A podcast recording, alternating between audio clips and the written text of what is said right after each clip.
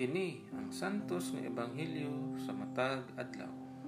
Disyembre 15, adlaw Martes, tuig 2020. Ikatulong simana sa Adbyento.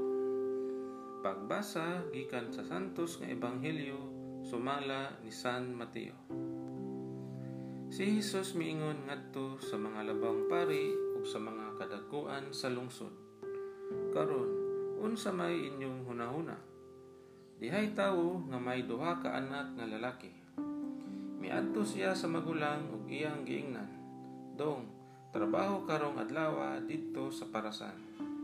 Mitubag siya, dili ko mo trabaho. Apan nausab ang iyang hunahuna ug miadto siya sa parasan. Unya ang amahan miadto sa manghod ug mao gihapon ang iyang giingon kaniya. Oo, maadto ako, mitubag siya. Apan wala siya moadto. Kinsa man sa duha ang mituman sa buot ipabuhat sa amahan. Sila mitubag ang magulang.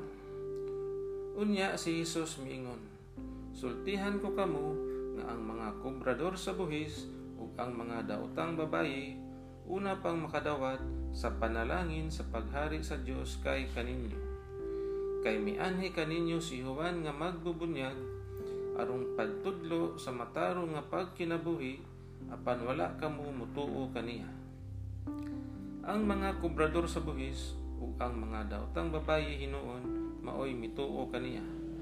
Apan kamo bisag nakakita na mo ni ini wala gihapon maghinulsol o mutuo kaniya. Ang Ebanghelyo sa Ginoo.